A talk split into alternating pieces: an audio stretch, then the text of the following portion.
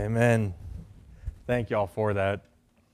If you would please open up your Bibles to Mark chapter 6.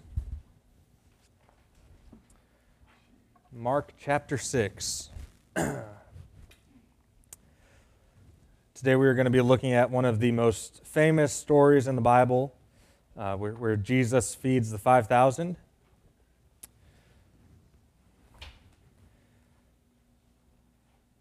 And Jesus famously does this with five loaves and two fish.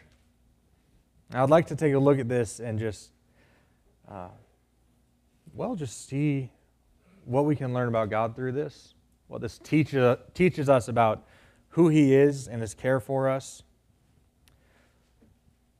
But I'd like to begin with a question, and that question is Have you ever thought, if I just had this, I'd be happy? Man, if I just had this thing, I'd be so much happier. When I was in high school, I told my mom, if I just had a new Xbox, I'd be so happy. Some people may say, you know, if I just had that woman in my life or that man in my life, I'd be so much happier. Maybe your thought is if I didn't have this, then I'd be happy.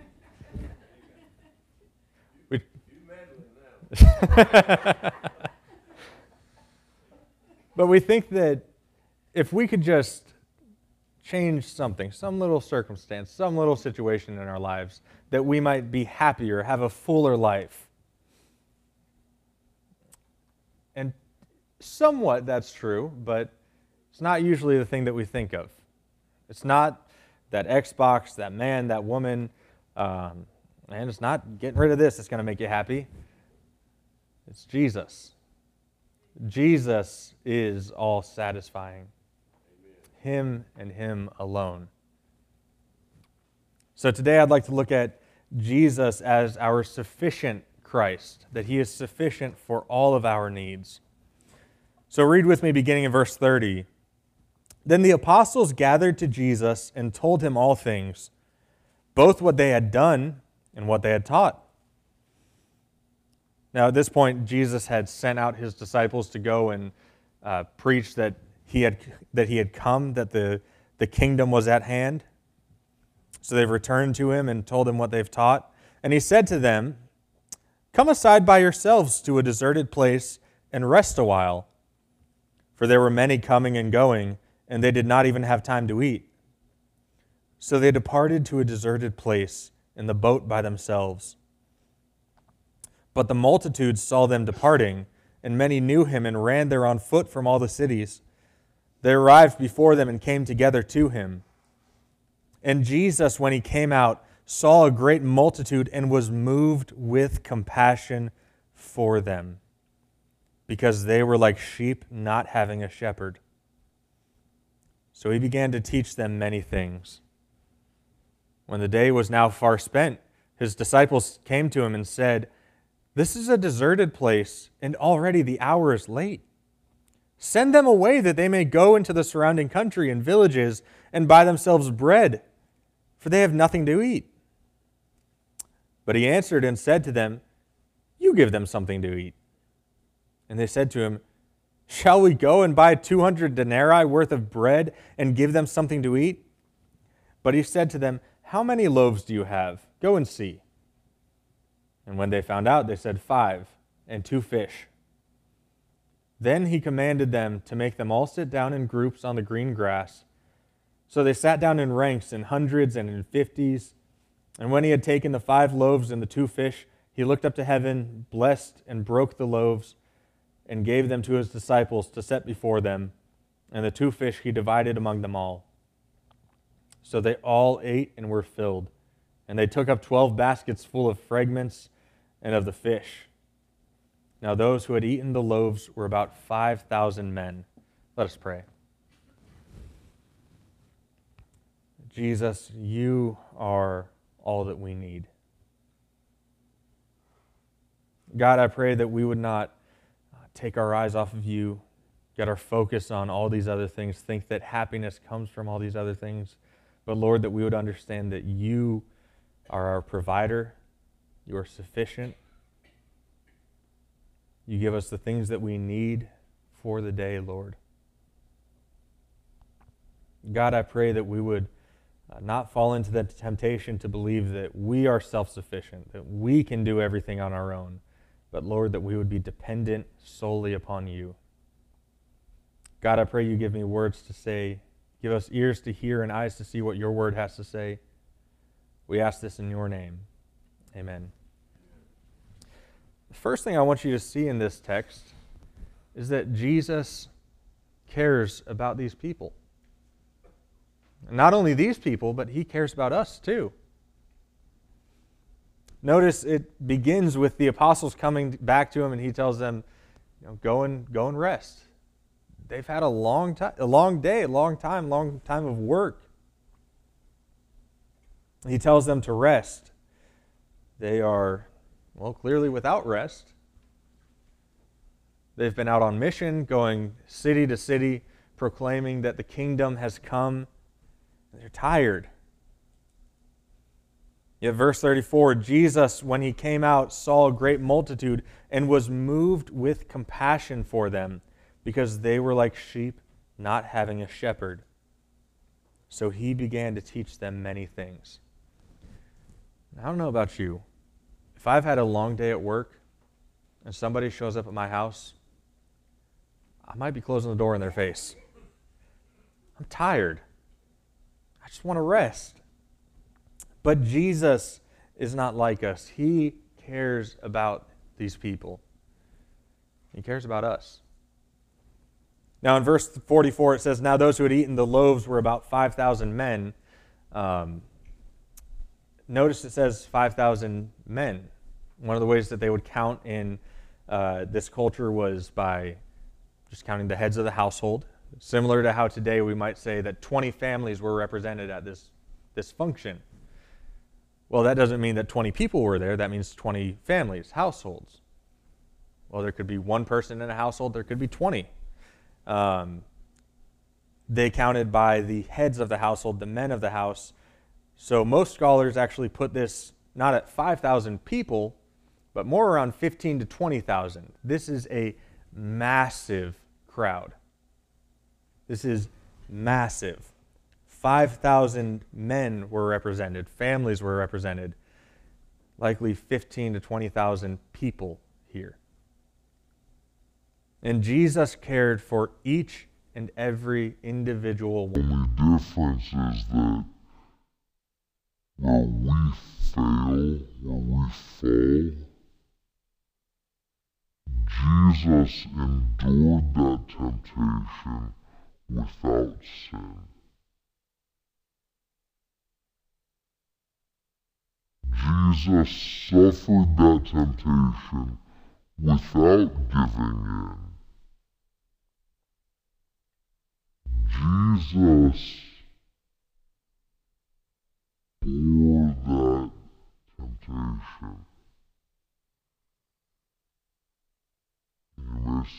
then Jesus doesn't really get it because he doesn't, he doesn't know what it's like to stumble.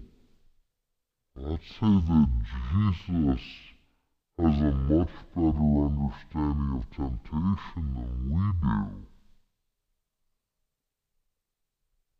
Because what happens when you give in to that temptation? Does it get stronger or does it ease off? When you give into it, it eases off.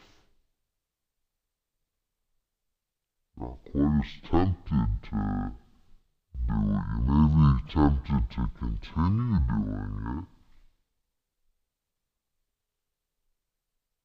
But as you resist temptation, it gets stronger and stronger and stronger, and that thought in the back of your head becomes more prevalent and more prevalent. We may go a week without giving in, or a month, or a year Jesus went 33 years without ever giving in to any temptation.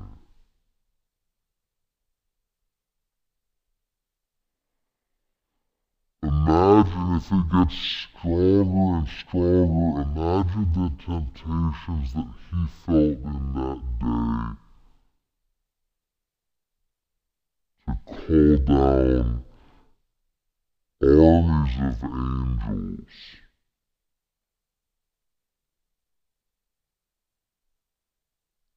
Rather than taking the cross. Imagine the temptation that he felt to say, you know what? You all deserve death. So I'm just going to give it to you. I'm not to go to the cross for you. Jesus in the garden even said, Father, if there is any other way, if there is any other way, let me take that. But not my will be done. Yours. Your will.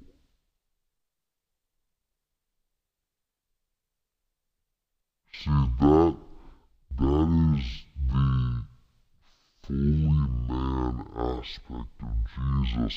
He knew the suffering that was awaiting him. And that temptation to not go to the cross was great. He still bore that. Rather than giving in to that temptation, he faced it.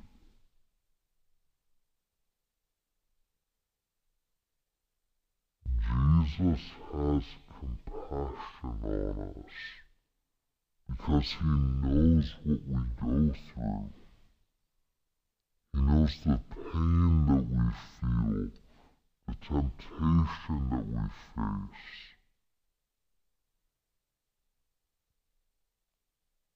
There is not going to ever be any sin in your life, any problem in your life, going to bring it to Jesus and He's to say,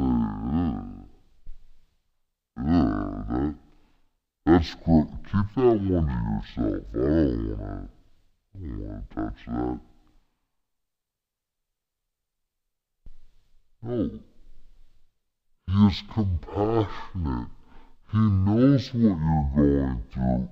He's been there. He has suffered greater than we have. Jesus is compassionate.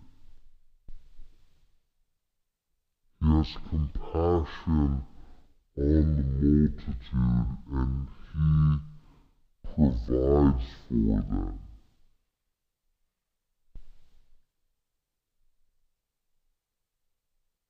If I send them away hungry to their own houses, they will faint on the way, for some of them have come from afar.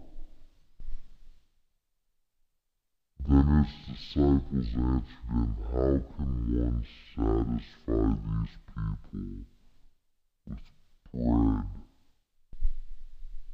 here in the wilderness?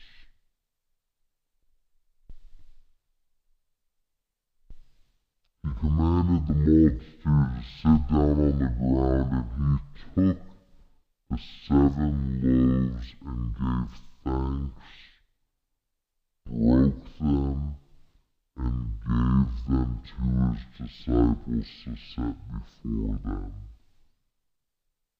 And they set them before the multitude. Jesus cares about people. Jesus cares about you and I.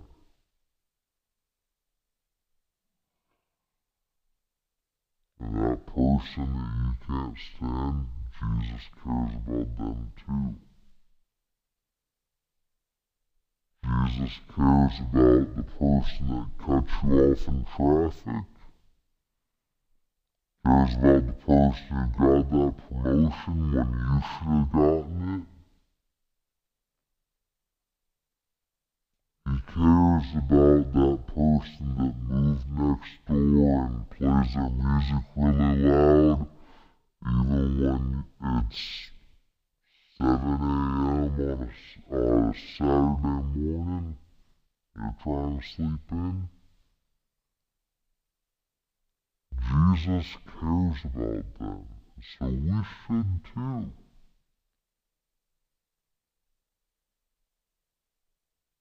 Have compassion on other people? Are we marked by our compassion and our love for people, our desire to meet people's needs? Is that a defining characteristic of who we as a church are? Is that a defining characteristic of who you as a believer are?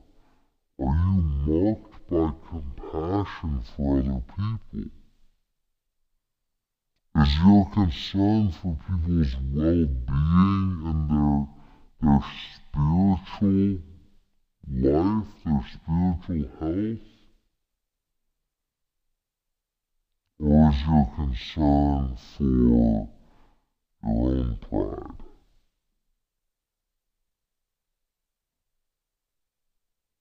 The way that you are perceived by other people is your concern more for yourself or for other people?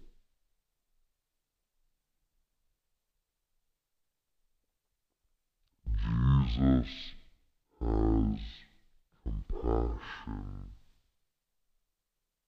for people.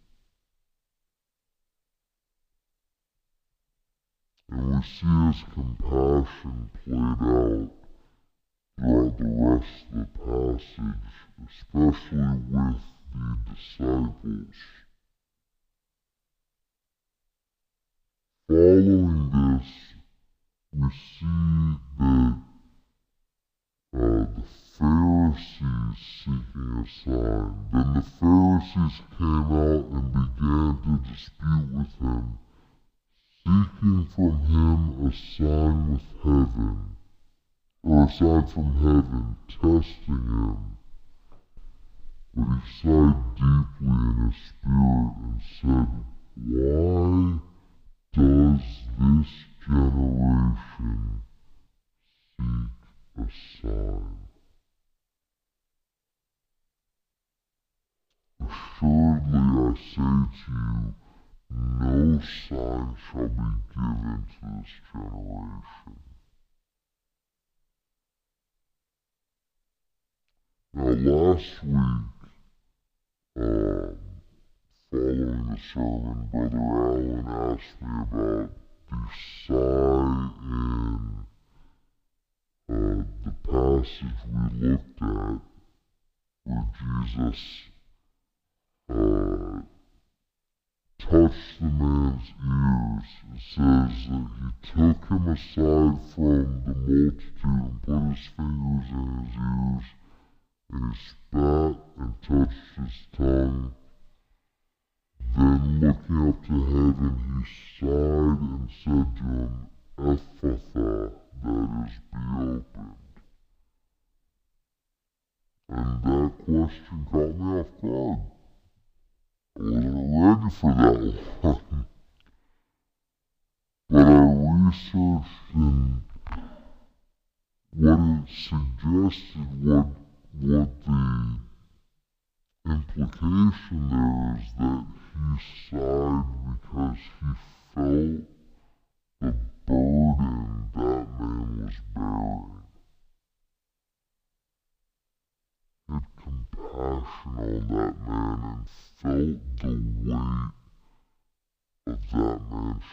shoulders.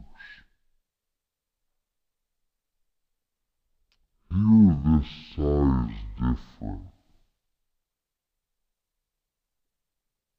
Jesus has just shown his compassion to all these people. He has shown not only his compassion for them, but then his ability to feed 4,000 people with seven loaves of, of bread and a few fish. Now, again, last time when we looked at the 5,000, I, I asked you a little bit of math. Does that make sense? The answer should be no. I, I mean, a loaf of bread could feed a few people.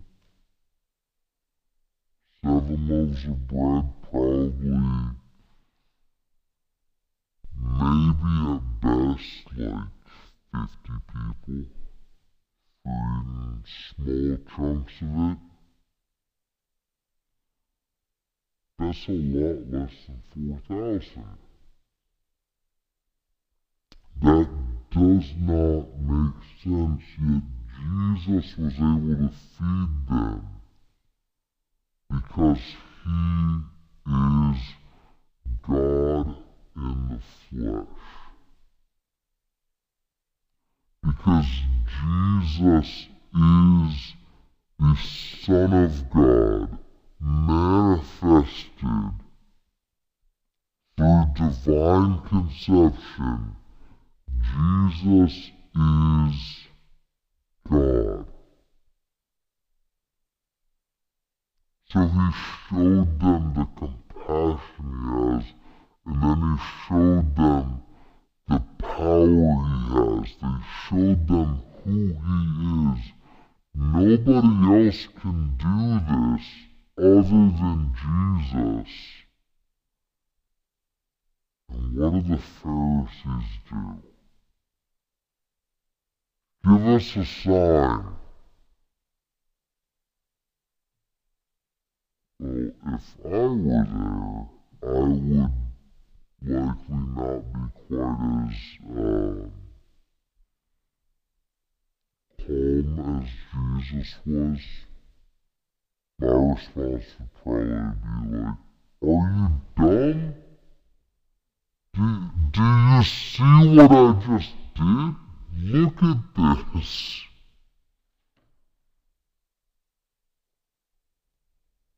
Yet Jesus sighed deeply in his spirit.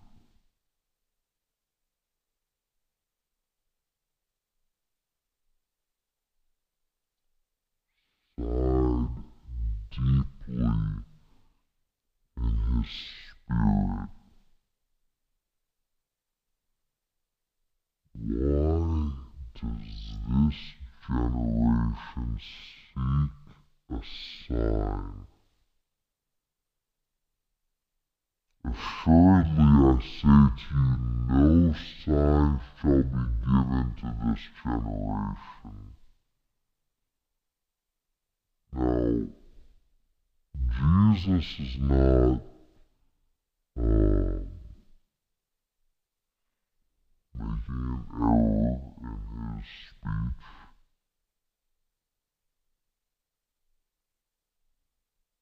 I mean, he says no sign shall be given to this generation. He's given plenty of signs. You see, but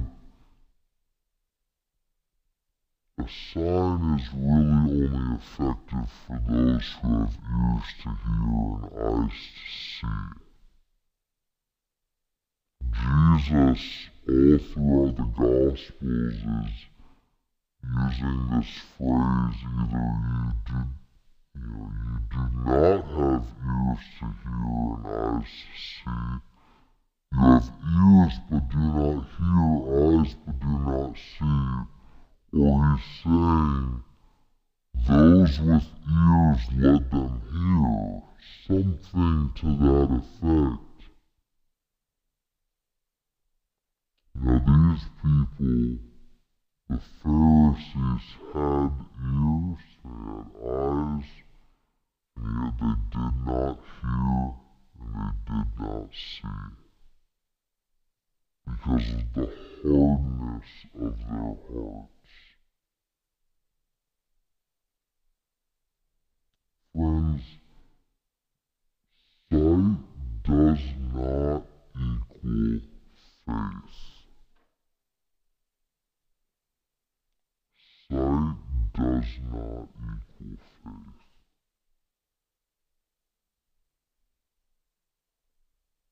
Sight can help you if you have ears to hear and eyes to see.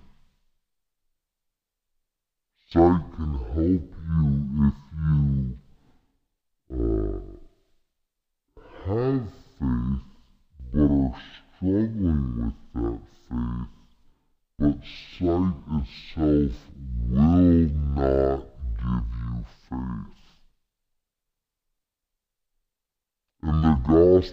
John, uh, Jesus has performed miracles in chapter 2, and then at the end of chapter 2, it says that he he's done all these miracles and a multitude of people, a crowd of people come to him, and they want to make him king. They want him, and he says that it says that he did not give himself to them because he knew what was in the heart of man.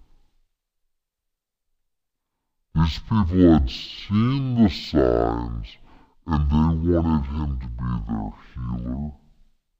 They wanted him to be their provider. They wanted him even to be their king, to cast the Romans out of Israel.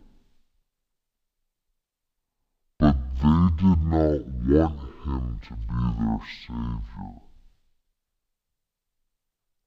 They wanted all the blessings, all the miracles, but they didn't want the life change that comes with Jesus.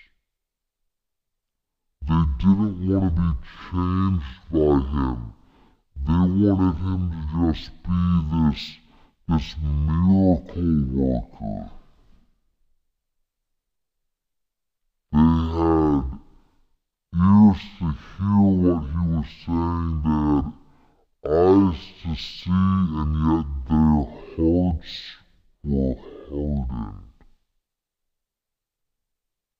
by their own desires, own selfish desires. And here we see the Pharisees doing the same thing. They see all these signs. The reason they came to Jesus is because they knew that he had been healing people and casting demons out of people that he had been feeding thousands of people.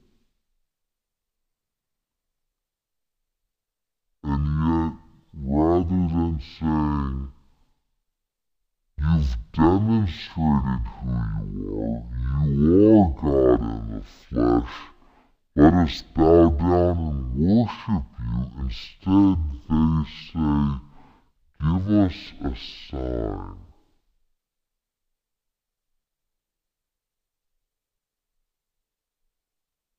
And so Jesus' response that no sign shall be given to this generation. Plenty of signs were given. They just were too hard-hearted to understand.